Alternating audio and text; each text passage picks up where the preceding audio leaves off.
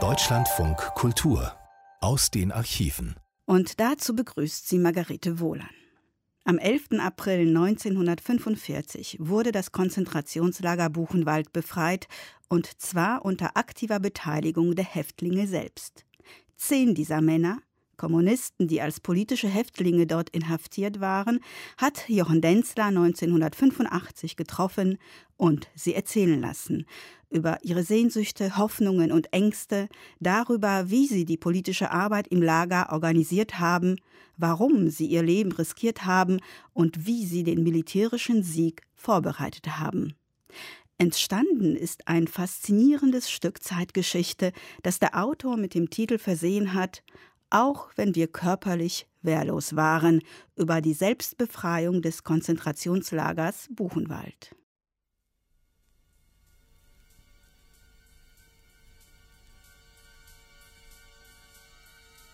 In einem kommenden Krieg werden wir vier Kriegsschauplätze haben. Einen zu Lande, einen zu Wasser, einen in der Luft und einen nicht minder gefährlichen, den Kriegsschauplatz Innerdeutschland. Heinrich Himmler 1938.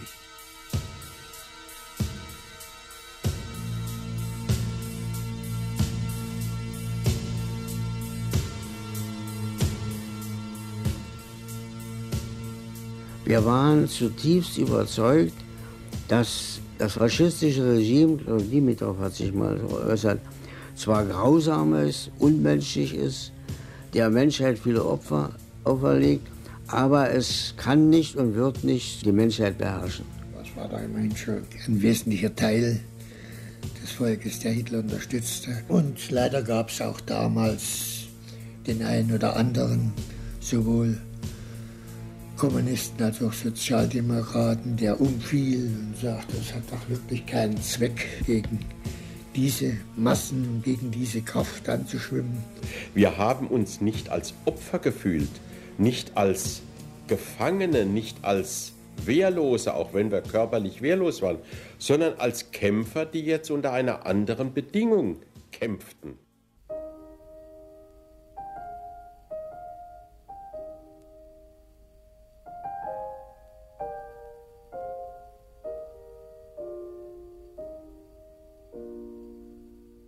Auch wenn wir körperlich wehrlos waren. Eine Sendung der Feature-Abteilung von Jochen Denzler.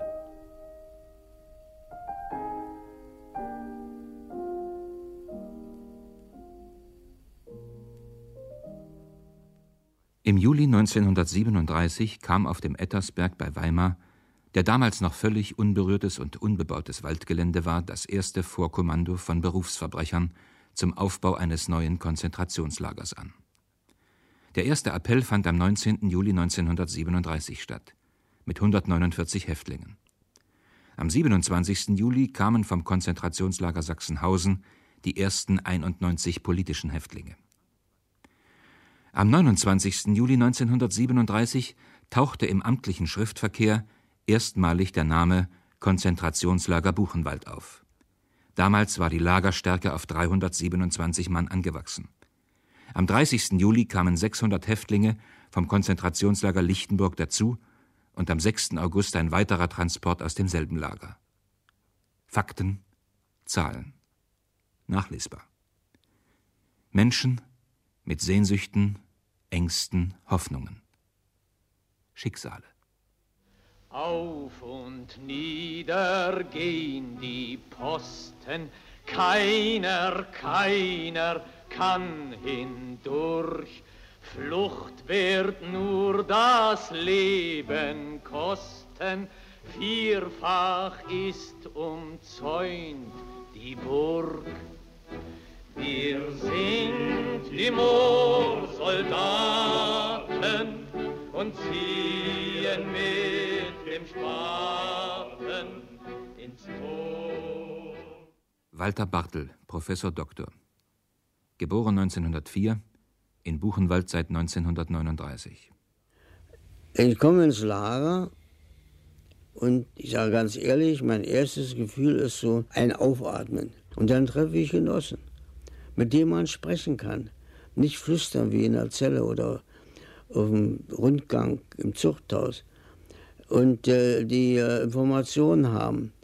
Damals noch nicht Abhördienst. Die sammelten alle Informationen von Zugängen und sofort die sagten, wie hier die Lage ist, welches die schlimmsten SS-Leute sind, auch Ärzte sind, dass sie um, nicht im Block, aber doch in der Arbeitsstelle von Kriminellen umgeben bist.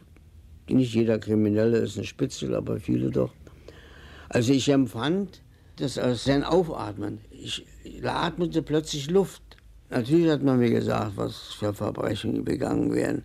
Natürlich habe ich gesehen, wie man jemand aufgehängt hat oder wie sie ausgepeitscht wurden. Und wie sie im Kommando geprügelt wurden vor meinen Augen. Natürlich war das Fressen, hätte ich beinahe gesagt, war die Verpflegung unter aller Kanone, unter aller Kritik. Ist alles wahr, aber alles das wurde für mich aufgehoben durch die Gemeinschaft der Partei. Herbert Thiele, geboren 1910, in Buchenwald seit 1937.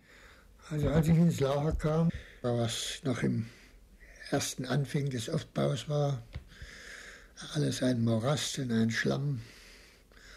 Und man musste sich hin, hinwerfen, rollen, hüpfen im Schlamm, obwohl das kaum möglich war und immer wieder Schläge, Bezug. Das trug eigentlich nur dazu bei, den Hass gegen den Faschismus äh, abgrundtief zu machen. Gerhard Tschocher, geboren 1914, in Buchenwald seit 1939. Wir wussten von Buchenwald so gut wie nichts. Wir waren 36 Mann von Leipzig und kamen am 8. September 1939 nach Buchenwald. Und vor dem Bahnhof wurden wir dann auf die Transportwagen der SS dirigiert. Plötzlich sahen alle gleich aus. Ernst Braun, geboren 1909, in Buchenwald seit 1942. Nach meiner Verhaftung im Konzentrationslager Frankreich, in das ich gekommen war als Interbrigadist von Spanien, wie alle anderen Spanienkämpfer auch, kam ich in Untersuchungshaft nach Saarbrücken. Nach zwei Jahren Einzelhaft in Saarbrücken wurde das Verfahren eingestellt, angeblich bis nach dem Krieg und ich kam ins Konzentrationslager Buchenwald. Das war im Juni 1942. Dort im Lager wurde ich, wie viele andere Kameraden auch, gleich in die Solidarität der Genossen aufgenommen. Emil Karlebach, geboren 1914, in Buchenwald seit 1938. Nachdem ich bereits vorbestraft war unter den Nazis, zur Höchststrafe von drei Jahren verurteilt. Ich hatte also Glück im Unglück. Kam dann 1938 im September mit einem Massentransport von 2000 jüdischen Häftlingen von Dachau nach Buchenwald. Als wir uns befreiten 1945 waren wir noch 20 von diesen 2000. Ich war einer davon. Ernst Haberland, geboren 1903 in Buchenwald seit 1938. Im Oktober 1938 kam ich dann nach Buchenwald zurück. Ne? Und dort, ne, die Genossen, die kannten mich ja auch alle. Ne, und so. Also ich war dort eine bekannte Person ne, unter den Genossen. Ne? Und äh, in dieser Beziehung haben wir Genossen ja immer untereinander Verbindungen gehabt. Ne?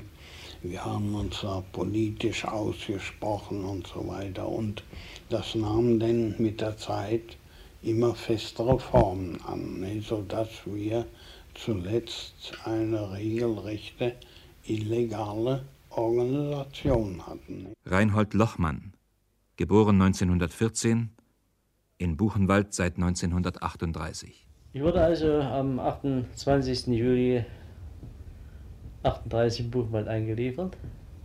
Ich hatte schon vorher eine ganze Reihe Hinweise bekommen im Moor, Zuchthaus nicht, dass in Buchenwald doch der Terror der SS sich entwickelt hatte zu einer ziemlichen hohen, zu einem hohen Niveau.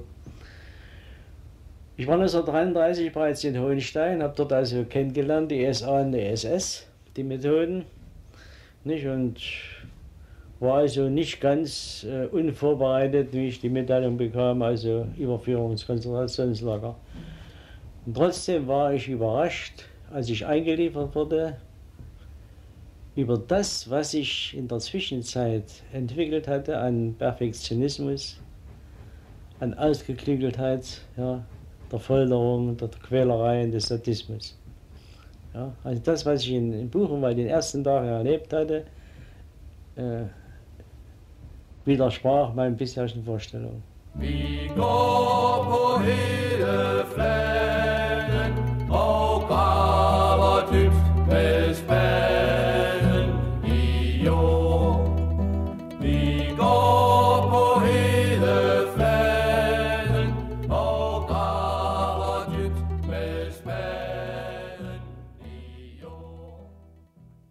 Jean-Baptiste Feilen, genannt Mattis, geboren 1904, in Buchenwald seit 1937.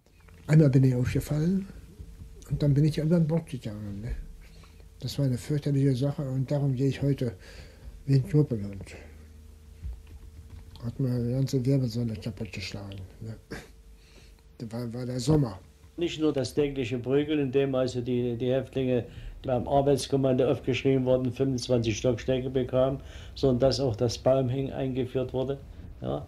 Nicht? Und dann gab es Einzelschicksale, dass man Häftlinge in, den Kasten gesperrt hat, hat Nägel reingeschlagen. Buchstäblich musste er auf dem Appellplatz dann verrecken. Ne? Und es gab natürlich auch Situationen, wo, wenn jemand Tage hintereinander drangsaliert worden war von der SS, dass er dann also gesagt hat, das halte ich nicht aus und ist dann selber entweder in die Postenkette oder in den Draht gelaufen. Und die SS machte sich dann ein besonderes Vergnügen, Häftlinge mit dem Knüppel in die Jauche reinzuwerfen und immer wieder unterzutauchen, bis sie kaputt ging. Am Anfang flohen dann und wann äh, Häftlinge.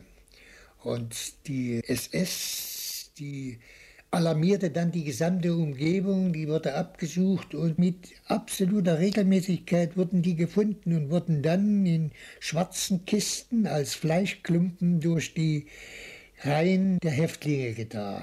Angesichts der Breite des Terrors im Lager, da war man natürlich ängstlich, das war ganz natürlich, vor allen Dingen in den ersten Wochen, bis man sich also daran gewöhnte und man war also bemüht, alles zu tun, zunächst um nicht aufzufallen. Und letztlich haben wir uns ja selber eingezäunt, das ist ja nur auch eine eine Eigentümlichkeit auf der ganzen Welt, dass die Arbeiter ihre Gefängnisse, Zuchthäuser und Konzentrationslager selber bauen, in die sie dann später eingesperrt werden. So war das natürlich auch im Buchenwald. Wir wussten, dass wir äh, in diesem Kampf Erfolg haben werden, ne? dass wir den Faschismus überwinden werden. Ne? Nur in der Frage, ob man das überleben wird, ne? Das war ja eine Angelegenheit für sich, das zu überstehen. Ne? Diese Folterungen, ne, konnte man nur, wenn man bereit war, auch zu sterben. Ob ich in Frankfurt illegal Flugblätter verteilte, ob ich vor Gericht äh, auf der einen Seite den Herrn Vorsitzenden belog, um niemand anders zu belasten, und auf der anderen Seite ihm in einem menschenleeren Saal unter Ausschluss der Öffentlichkeit demonstrierte, dass mein Bewusstsein nicht gebrochen war oder ob ich in strammer Haltung stehen zu bleiben versuchte, wenn der SS-Mann auf mich einprügelte, war im Grunde alles dieselbe Haltung. Nicht? War alles dieselbe Haltung, ihr könnt mich kreuzweise, wir werden doch siegen. Da spielte vieles eine Rolle. Also wenn man das heute so erzählt, dann kommt so eine Art Heldentum heraus, jeder von uns hätte eigentlich den Karl-Marx-Orden verdient oder so. So war das nicht. Da spielte alles eine Rolle. Die, der Trotz, die Wut, die, das jugendliche Gerechtigkeitsgefühl, die Kameradschaft. All das fügte sich ineinander, summierte sich, baute aber auf auf dem politischen Bewusstsein. Wer das nicht hatte, dem half alles andere auch nichts. Ein Reich, das einzig auf Gewalt bestanden hat und nicht auf Freiheit, Gerechtigkeit und Wahrheit, ein Reich, in dem nur befohlen und gehorcht, verdient und ausgebeutet, des Menschen aber nie geachtet ward, kann nicht siegen und zöge es aus mit übermenschlicher Macht. Heinrich Mann 1915 Ich bin keineswegs als Held am 1. Februar in den Widerstand gegangen, sondern ich habe mich vom 1. Februar an zu Hause versteckt. Ich habe keinen Finger gerührt, ich bin zu keinem Treff gegangen, ich habe kein Flugblatt angerührt, ich hatte die Hosen voll. Und ich glaube, ich war nicht der Einzige und ich schäme mich dessen gar nicht. Ich glaube, das war eine menschlich nicht ganz unverständliche Reaktion. Und dass ich diese Angst überwunden habe, das lag keineswegs an äh, heldenhaften Überlegungen, sondern es lag daran, dass nach einigen Wochen das Schamgefühl stärker wurde als die Angst. Das Schamgefühl, deine Kumpels, mit denen du noch vor vier Wochen zusammen warst, die riskieren ihr Leben, die riskieren ihre Haut und du hockst zu Hause und bist zu feige. Und als ich zum ersten Treff wiederging, habe ich gezittert, wirklich physisch, körperlich gezittert vor Angst. Und ich sage nochmal, nicht äh, kommunistisches Bewusstsein, wir müssen den Faschismus schlagen oder so, war meine vordringliche Reaktion, sondern die vordringliche Reaktion war das Schamgefühl gegenüber anderen. Und dann kam auch die rationale Überlegung, dieses System muss kaputt gehen, das ist menschenwidrig. Und das politische Bewusstsein, das kommunistische Bewusstsein wieder, das von der Angst zeitweise unterdrückt worden war. Ins Herz kann ja niemand gucken. Was du also an alles beobachten musst, ob der Mann noch in Ordnung ist. Also muss das alles, die Partei muss da fest überzeugt sein, der ist in Ordnung.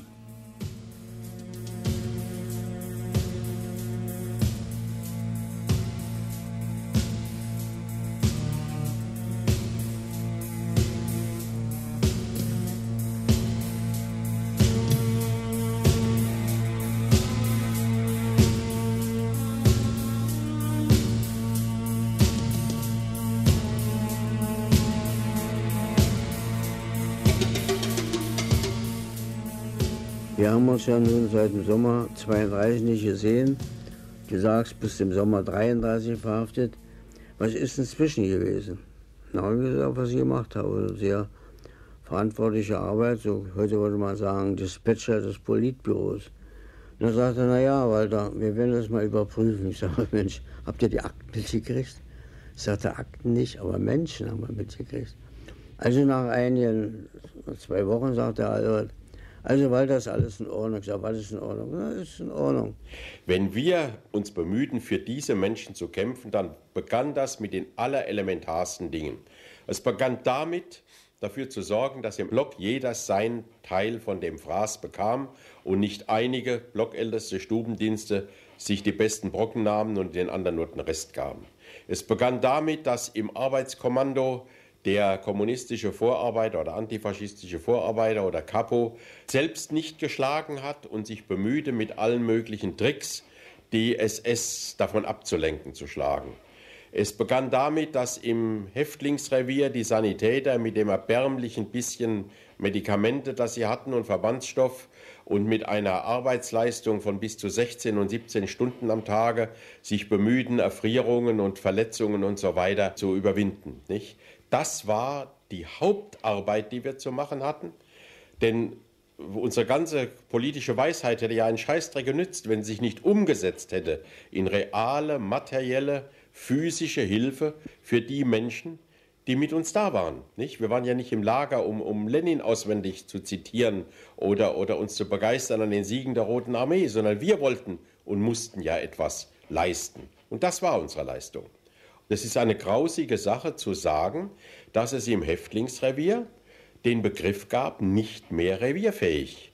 Das heißt, wenn 50 Todkranke da waren und nur 15 Betten, dass man aussuchen musste, welche 15 kann man vielleicht noch retten und welche 35 werden sowieso sterben, für die können wir nichts mehr machen. Das war nicht Schuld unserer Sanitäter. Das war nicht der Beschluss, wir wollen 35 Tote erleben, sondern das war die umgekehrte Situation, 15 können wir retten, welche 15 retten wir?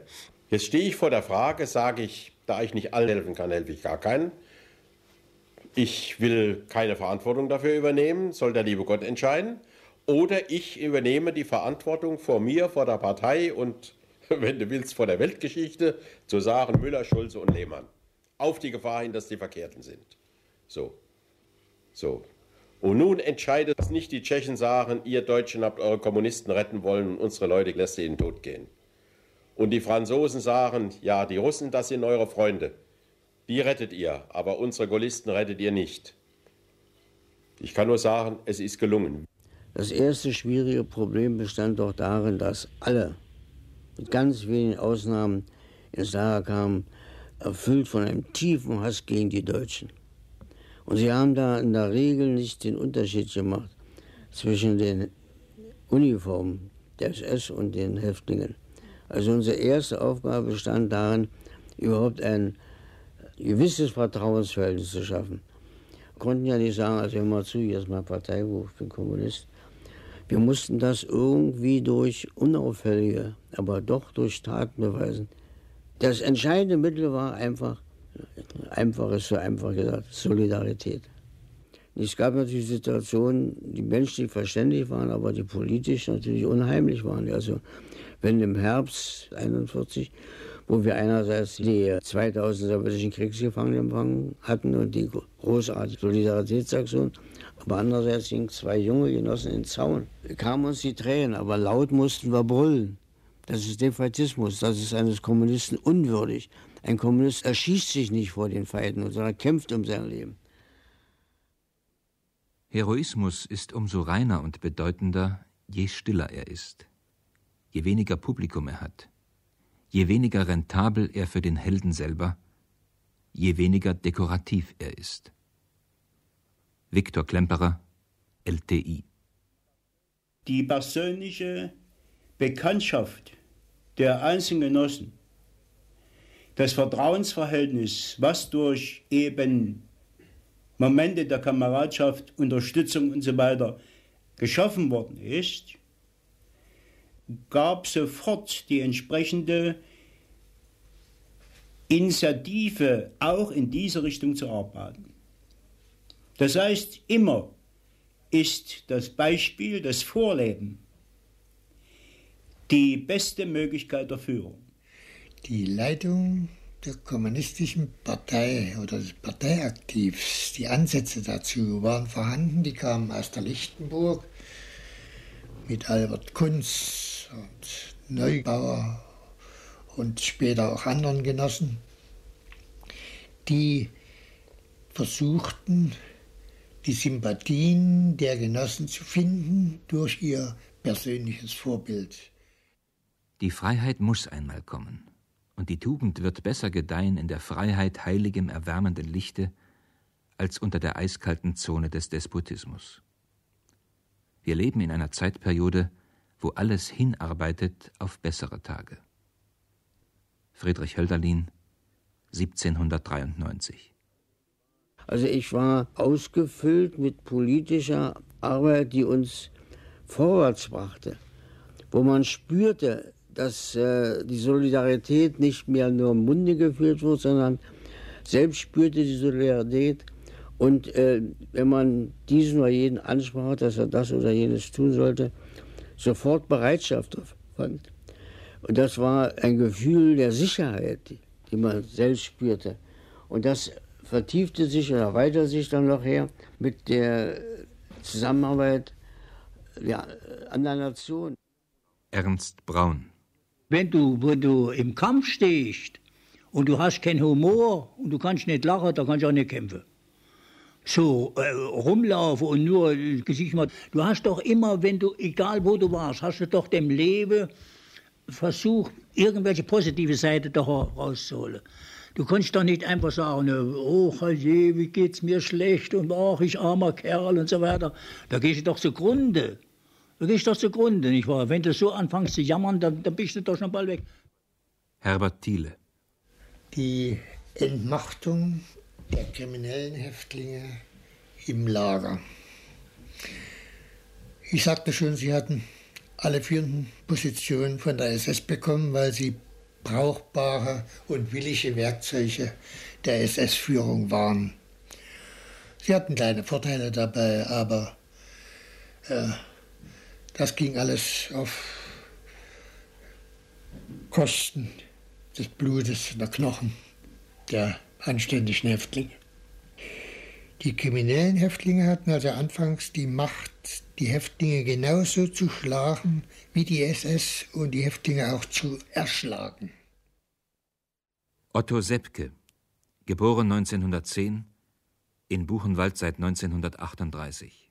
Am äh, 9. November, wo die Juden kamen, nicht, haben sich die BVR derart bereichert, nicht, an Schmuck und Geld und so weiter eingenäht. Die SS hat sowas ja nicht geduldet. Sie waren ja die Einzigen, die dazu berechtigt waren, sich zu bereichern. Der größte Teil hat dann ein Auto die, äh, sich überschreiben lassen oder sonst was und nicht Edelsteine. Und wo sie merken, dass die sich bereichert hatten, natürlich hat man dann noch Fingerzeichen gegeben. Nicht? Die haben dann alle in den schwarzen Block gesteckt nicht? und haben sie gegenseitig dann umgebracht. Walter Bartel. Wir haben viele Kreaturen ausboten können, weil unser Mann ein besserer Schlosser, ein besserer Zimmer, ein besserer Dreher oder Schlosser war, ja? Kampf gegen die Kriminellen. Mut, Risikobereitschaft, persönliches Vorbild, Dasein für den anderen. Das war Parteiarbeit im Lager. Die einzige Möglichkeit zu überleben.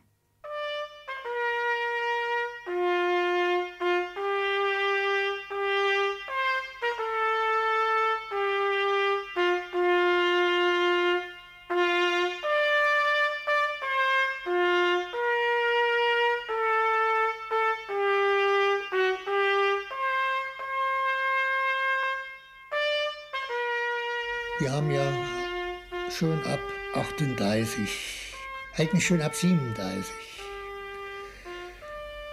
in den Elektrokommandos die Nachrichten mit Hilfe von Geräten jüdischer deutscher Bürger abgehört.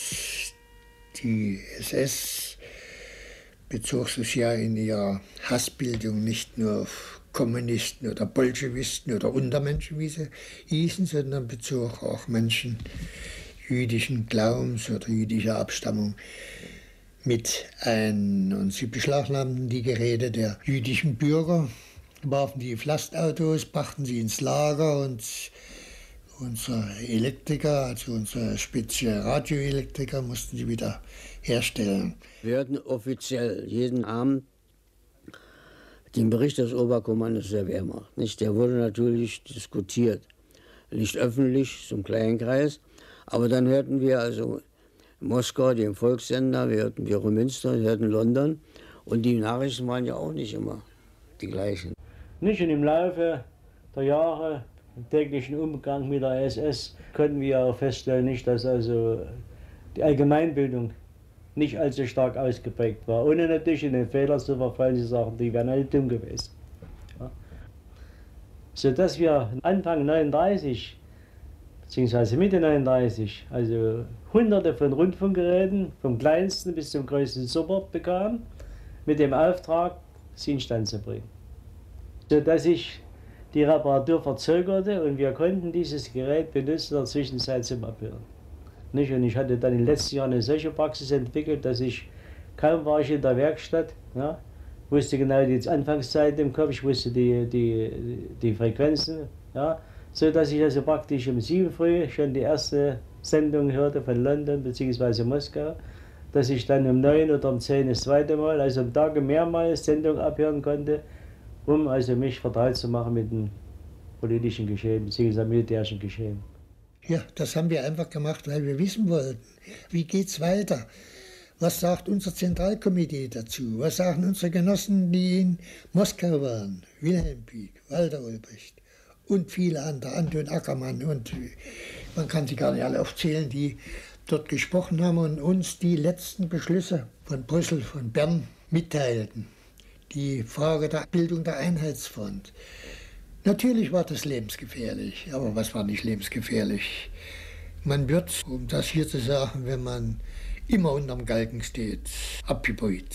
Die Londoner Sendungen enthielten sehr häufig ausgesprochene Sensationsmeldungen, was man von dem Moskauer Sender, dem deutschen Volkssender und dem Sender des Nationalkomitee Freies Deutschland nicht sagen konnte. Dort wurden also Fakten aufgezeigt, dort wurde mit Zahlenmaterial gearbeitet ja. und dort gab es Kommentare, die eine große Bedeutung auch für unsere Arbeit erlangten im Lager, indem wir natürlich dann den Inhalt dieser Kommentare nicht also an die verantwortlichen Genossen weitergegeben haben. Diese Information war ja ein organisiertes System, in dem die Meldung dann ja, von oben nach unten bis praktisch zum letzten Mitglied der illegalen Organisation weitergegeben wurden. Die Starken waren im Lager in der Minderheit aber ihre Stärke strahlte aus auf Schwache und Zweifler. Auch in den Tagen nach dem 23. August 1939, als zwischen Hitlerdeutschland und der Sowjetunion ein Nichtangriffsvertrag geschlossen wurde. Einfach sind wir erstmal davon ausgegangen, die Sowjetunion wird uns nicht verraten, niemals. Bei den Sozialdemokraten war es schwerer, nicht? Die rechten Sozialdemokraten, die ja eigentlich die Führung dort hatten und denen wie der Heilmann und so weiter, die haben natürlich gesagt, seht ihr, ne? sind aber dann nicht wie Faschisten. Aber ich war schon einigermaßen im Bilde, als dieser Vertrag abgeschlossen wurde, der natürlich groß im völkischen Beobachter veröffentlicht wurde. Hitler und Stalin reichen sich die Hand und lauter solche Parolen, die da veröffentlicht wurden. Da gab es äh, schon eine ganze Reihe Menschen, auch Genossen darunter, die das nicht verstehen konnten und irgendwie nicht verstehen wollten. Am 22. Juni 1941 überfiel Hitler Deutschland unter Bruch des Nichtangriffsvertrages die Sowjetunion. Damit erreicht die faschistische Aggression ihren Höhepunkt. Der relativ schnelle Vormarsch der faschistischen Truppen, die Tatsache, dass eine nach der anderen der bekannten sowjetischen Städte von den Faschisten besetzt wurden. Nicht? Das musste natürlich zunächst äh, seine Auswirkungen haben. Weder der Moskauer Rundfunk noch London haben mir irgendwie dazu Kommentare gegeben.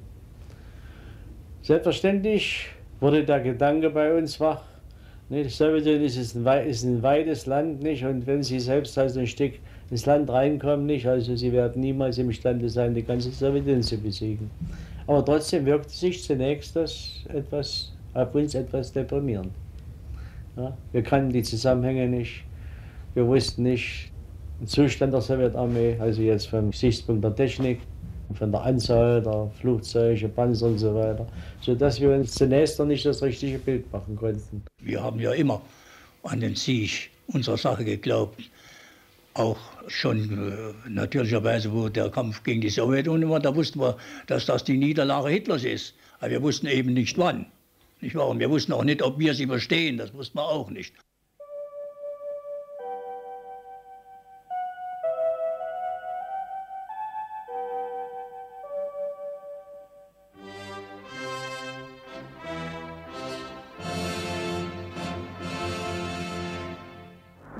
Jetzt spricht der Vorsitzende der Kommunistischen Partei Deutschlands, Wilhelm Pieck. Deutsche Männer und Frauen des werktätigen Volkes, deutsche Jugend, unser ganzes Volk steht jetzt vor einer sehr ernsten und folgenschweren Entscheidung. Wir alle sind vor die Frage gestellt, ob Deutschland in diesem von Hitler prophezierten Kriege untergehen oder ob wir durch die Vernichtung Hitlers dem Kriege ein Ende machen und uns dadurch vor dem Untergang retten wollen. Natürlich haben wir gebankt um Moskau. Und die Wende war also wirklich, als der Kampf um Moskau zugunsten der Sowjetunion entschieden worden war. Seitdem nicht erst seit Stalingrad, war also das große Aufatmen unter den politischen Häftlingen und ich möchte sagen, nicht nur unter den politischen Häftlingen. Die illegale Leitung der KPD beschloss im Sommer 1942 die Bildung einer Militärorganisation für den bewaffneten Aufstand. Das war zu einer Zeit, da die faschistischen Truppen fast ganz Europa, vom Atlantik bis Stalingrad und von Narvik bis Tunesien besetzt hielten. Ende 1942, Anfang 1943 kam es zur Vereinigung der deutschen mit der österreichischen und holländischen, Anfang 1943 mit der tschechoslowakischen Militärorganisation und der der sowjetischen Kriegsgefangenen. Damit war die internationale Militärorganisation geschaffen. Auch die militärischen Gruppen der Franzosen, Spanier und Italiener konnten bis Ende 1943 aufgestellt werden. Bis Mitte 1944 erfolgte die Übernahme der militärischen Gruppen der sowjetischen Zivilhäftlinge, der Belgier, Polen und Jugoslawen.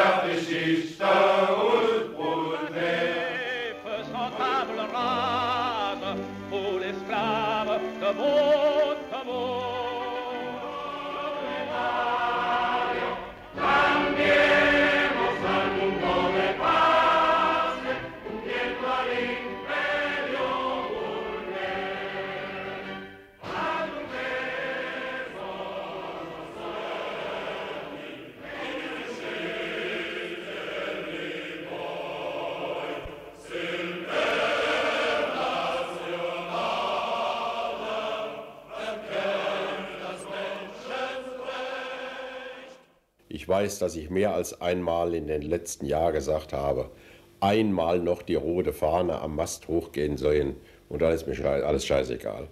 Nicht? Natürlich war mir es dann doch nicht scheißegal. Also, meine, dass Feierabend bevorstand, war klar. Dass die SS uns wahrscheinlich nicht äh, mit Schokoladentorte nach Hause schicken würde, war auch klar. Dass wir wahrscheinlich um unser Leben kämpfen mussten, war, ich sage immer, war klar. War für die politisch Bewussten, das heißt also für die illegale Organisation klar. Ich hätte vollkommen verstanden, wenn einer, sagen wir mal, dort Nervenzusammenbruch bekommen hätte. Wenn ich heute als manchmal wie viele Genossen so in der Parteiarbeit Herzinfarkte kriege und Nerven und dort. Nee, zum Beispiel wir als Kommunisten, man kann das ja nicht mit der heutigen Zeit vergleichen. Ne? Wenn jemand Mitglied der kommunistischen Partei wird, nee, der weiß, er braucht nicht mehr, um die Macht zu kämpfen. Ne? Aber damals ne, wusste jeder Genosse, ne, äh, wenn er Mitglied der Kommunistischen Partei wird, dass die Macht erkämpft werden muss. Ja? Und zwar mit der Waffe in der Hand. So haben wir als junge Menschen das angesehen. Im Kustlerwerk waren gute Genossen eingesetzt mit der Aufgabe, Gewehre beiseite zu schaffen. Und diese Genossen schossen die Gewehre ein, machten die Buchführung und hatten sogar einen Stempel des Oberkommandos der Wehrmacht gestohlen. Und mit Hilfe dieses Stempels wurden dann unbrauchbare Gewehre abgestempelt. Die gingen an der Front, die also um die Ecke schossen. Und andere Gewehre wurden beiseite geschafft. Auf diese Art und Weise wurden mal 32 Gewehre gesammelt auf einmal. Jetzt stand die Frage, wie kriegen wir die ins Lager rein? Ne? Und die Freiwillige Feuerwehr, die hat von draußen Sand reingefahren und alles Löschsand. Ne? Und die haben die Gewehre genommen auf dem Wagen, ne? Sand drauf ne? und den Sand ins Lager gefahren. Da kamen sie durchs Tor Ne, da hatten die Sand auf, auf den Wagen. Ne, da hat die SS auch nicht mitgerechnet, dass da Gewehre drunter sind. Ne.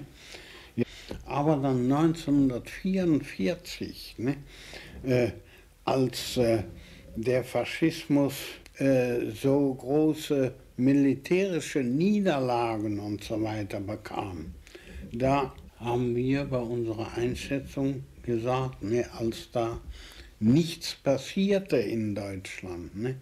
Also da können wir nicht mehr mit rechnen, äh, sodass wir äh, dann zu der Zeit zu der Auffassung kamen, ne, es gibt nur die äh, militärische Überwindung des Faschismus von außen her. Ne? Und wir können in dieser Beziehung nur durch unsere Aktion im Lager, durch unseren Aufstand mit unseren Möglichkeiten das weiterfördern. Die dritte Armee unter General Petten besetzte weite Gebiete Thüringens und stand am 4. April 1945 40 Kilometer vor Weimar. Dann stellte sie ihre Angriffshandlungen im Wesentlichen ein. Wir mussten feststellen, dass täglich Meldungen kamen, dass die amerikanische Armee bei Gouda stehen blieb, über acht Tage. Für uns unverständlich, ja, denn wir waren der Meinung, dass den Amerikanern bekannt ist, wo Buchenwald sich befindet, was dort ist. Und es wurde ja auch mit Hilfe des gebauten Senders dann Funksprüche gesendet, nicht mit der Bitte um Unterstützung. Später hat sich auch herausgestellt, sie haben ihr Buchenwald liegen lassen und sind dann links und rechts weiter. Das Internationale Lagerkomitee von Buchenwald richtete am 8. April 1945 an die dritte Armee des Generals Petten folgenden Funkspruch. An die Alliierten. An die Armee des Generals Petten. Hier Konzentrationslager Buchenwald. SOS. Wir bitten um Hilfe. Man will uns evakuieren. Die SS will uns vernichten. Dieser Notruf wurde von einer Funkgegenstelle der dritten Armee quittiert. KLBU. Ausdauern. Wir kommen zu Hilfe. Kommando der dritten Armee. Am 11. April 1945 war kein SS-Mann mehr im Häftlingslager. Doch die 23 Wachtürme blieben besetzt. Und die SS-Postenkette umstand weiterhin das Lager. Die internationale Militärorganisation verfügte zu diesem Zeitpunkt über ein leichtes Maschinengewehr, 96 Karabiner, 100 Pistolen, 123 Handgranaten, 1100 Brandflaschen, 50 Hiebwaffen, 80 bis 100 Stichwaffen.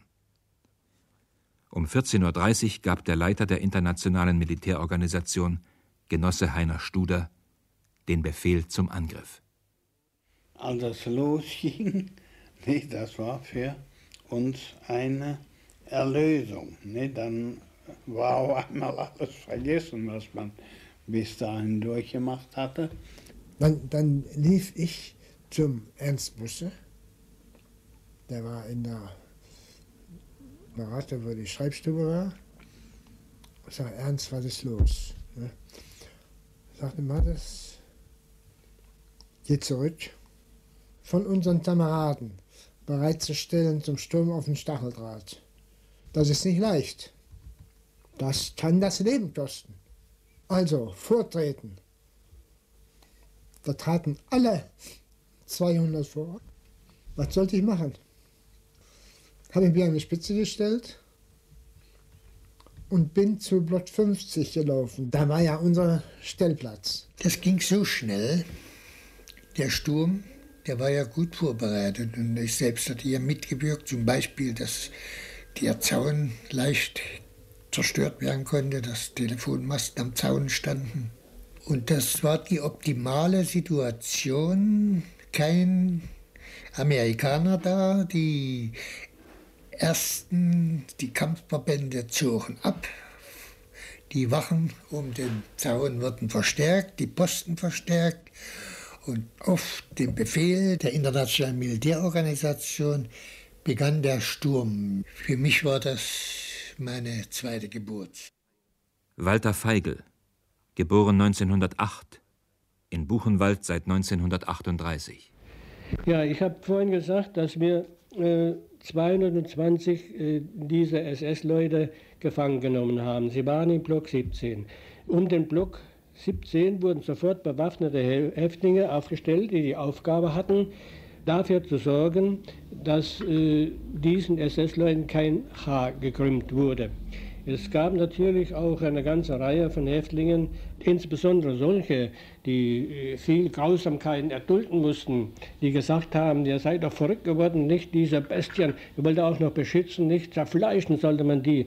Aber äh, es wurde durchgesetzt, dass denen nichts passiert ist, weil wir gesagt haben, äh, wir wollen keine Lynchjustiz, wir wollen diese SS-Leute den Amerikanern übergeben, damit sie vor einem ordentlichen Gericht abgeurteilt werden. Am 13. kamen die Amerikaner. Und die waren verwundert, dass die Deutschen noch lebten. Denn immerhin waren 1800 Deutsche da, nicht? gemischt, davon rund 800 parteiaktiv, also Kommunisten. Gegenüber insgesamt 21.000. Die waren verwundert, dass die zwei Tage, wo Satlager sich selbst überließen, nicht äh, die Deutschen umgebracht haben,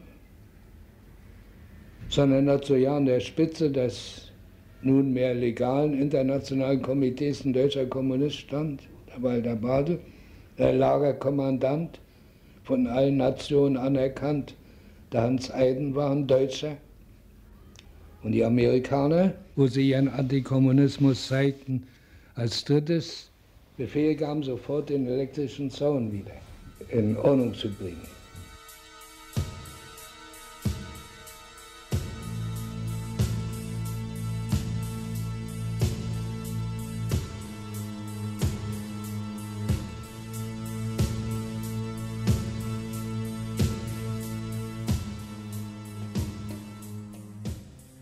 19. April 1945 fand die Trauerkundgebung für die 56.000 Toten des Konzentrationslagers Buchenwald statt. Die 21.000 Überlebenden legten einen Schwur ab. Wir stellen den Kampf erst ein, wenn auch der letzte Schuldige vor den Richtern der Völker steht. Die Vernichtung des Narzissmus mit seinen Wurzeln ist unsere Losung. Der Aufbau einer neuen Welt des Friedens und der Freiheit ist unser Ziel. Das sind wir unseren gemordeten Kameraden, ihren Angehörigen schuldig.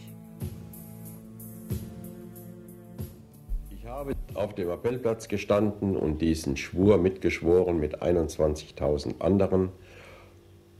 Für uns war das, für uns, die wir da unten standen, das anhörten und schworen, war das sozusagen das letzte Abreagieren nach all dem, was wir erlebt haben. Aber ich muss heute sagen, dass die Genossen, die das also ausgearbeitet haben, ich weiß nicht, ob sie selbst eine Vorstellung hatten, was das in Zukunft bedeuten wird, aber sie haben eine historische Tat vollbracht. Und mit dieser Kenntnis bin ich auch nach Leipzig gegangen, allerdings erst am 28. Mai 1945, weil ich ja eben Aufgaben in Buchenwald zu erfüllen hatte. Und dort begann die Arbeit mit den Menschen.